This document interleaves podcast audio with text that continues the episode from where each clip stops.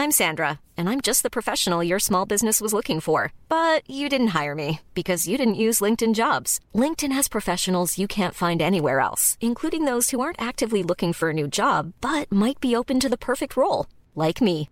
In a given month, over 70% of LinkedIn users don't visit other leading job sites. So if you're not looking on LinkedIn, you'll miss out on great candidates like Sandra. Start hiring professionals like a professional. Post your free job on linkedin.com/spoken today. Many of us have those stubborn pounds that seem impossible to lose, no matter how good we eat or how hard we work out. My solution is PlushCare. PlushCare is a leading telehealth provider with doctors who are there for you day and night to partner with you in your weight loss journey. They can prescribe FDA-approved weight loss medications like Wagovi and Zepbound for those who qualify. Plus, they accept most insurance plans. To get started, visit plushcare.com slash weight loss. That's plushcare.com slash weight loss. Vox Polony.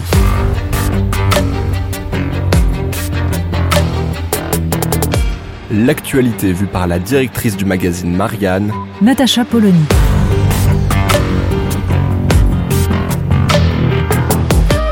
Vox Polony. Ils furent professeurs, pharmaciennes, chefs d'entreprise ou boulangers.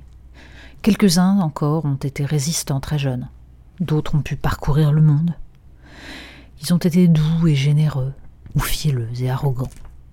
Pourtant, c'est un peu comme si le temps et la fatigue des corps avaient effacé les individus, arasé les différences.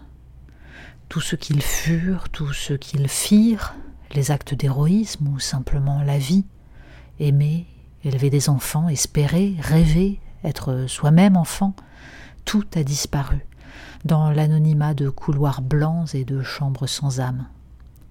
Dans les mots gentiment maladroits pour le petit papy ou la petite mamie à qui l'on doit faire la toilette en un temps compté. Et nous détournons le regard gêné, trimballant chacun le poids de notre histoire familiale, de cet amour ou de ce manque qui rendent si difficile le renversement du lien de dépendance.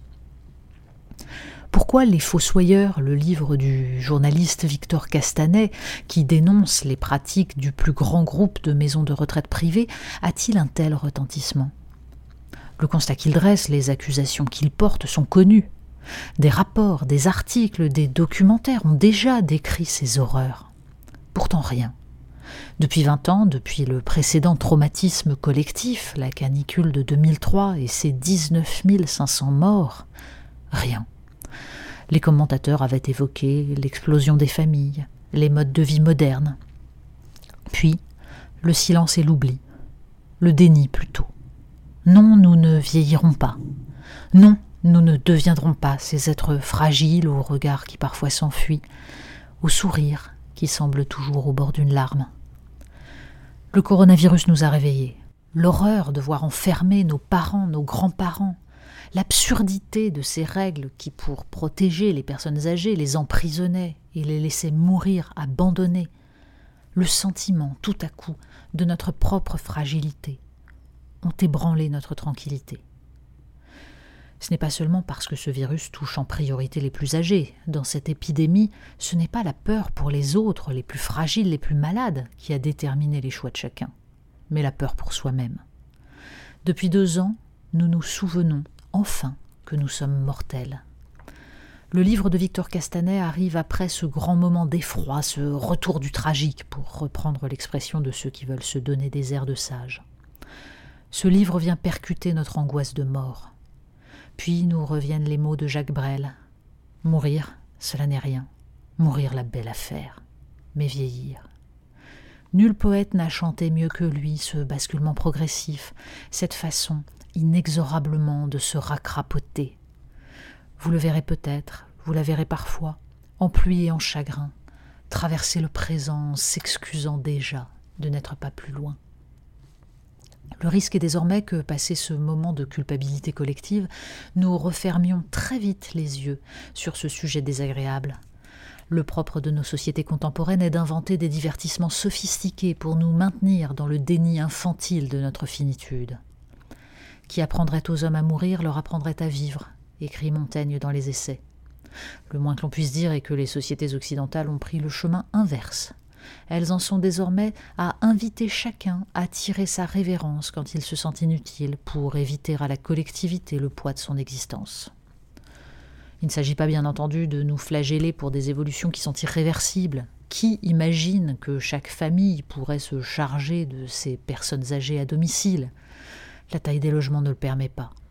Surtout, l'individualisme, plus marqué en France qu'ailleurs, ne rendrait pas, sauf exception, la cohabitation possible. C'est d'ailleurs ce même individualisme qui nous pousse à demander de pouvoir choisir la fin. Et la génération du baby-boom, celle qui a porté à son acmé cet individualisme, celle qui, la première, s'est vécue comme incarnant la fin de l'histoire, ne voudra certainement pas vivre la même vieillesse que les générations précédentes. Or, justement, c'est elle qui n'a pas voulu voir, c'est elle qui a inventé la vieillesse qui ne se vit pas comme telle, le problème relève des politiques publiques, bien sûr. Il s'agit d'organiser le financement, de penser les aménagements, de donner les moyens jusqu'au bout de l'autonomie tout en préparant l'éventuelle dépendance. Mais le problème relève également des mentalités. Nos sociétés contemporaines sont sans doute les seules dans l'histoire de l'humanité à avoir renversé les rapports entre générations, à avoir fait de la vieillesse une indignité plutôt qu'un cheminement vers la sagesse. Le culte du progrès nous a laissé croire que les vieux n'ont rien à nous apprendre. Cours, jeune homme, le vieux monde est derrière toi. Et désormais que ce vieux monde est associé à la misogynie, aux discriminations et à la destruction de la planète, qu'il crève. Il ne nous viendrait pas à l'esprit en Occident de déclarer un individu trésor national vivant comme au Japon.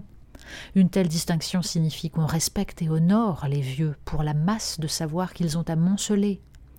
Nous croyons, nous, qu'une technique moderne vaut mieux que trois quarts de siècle à se confronter à la vie et à accumuler de l'expérience. C'est bien de cela qu'il nous faudrait guérir pour nous éviter la honte de nous débarrasser de ce qui nous semble inutile. Vox Polony. Retrouvez tous les podcasts de Marianne sur les plateformes de streaming. Et puis les analyses, articles et entretiens de la rédaction sur marianne.net.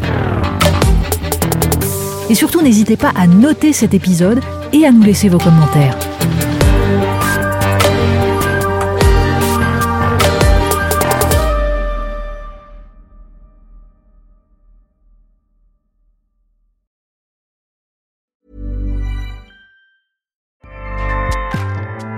ACAST powers the world's best podcasts.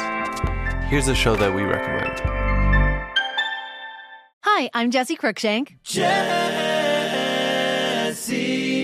Cruikshank. I host the number one comedy podcast called Phone a Friend. Girl, let's phone a friend. Not only do I break down the biggest stories in pop culture with guests like Dan Levy and members of InSync, I do it with my own personal boy band singing jingles throughout because it's my show. It's your show, girl. New episodes of Phone a Friend Yeah. drop Thursdays wherever you get your podcasts. So work it, girl. Yeah, work it. Okay, that's enough.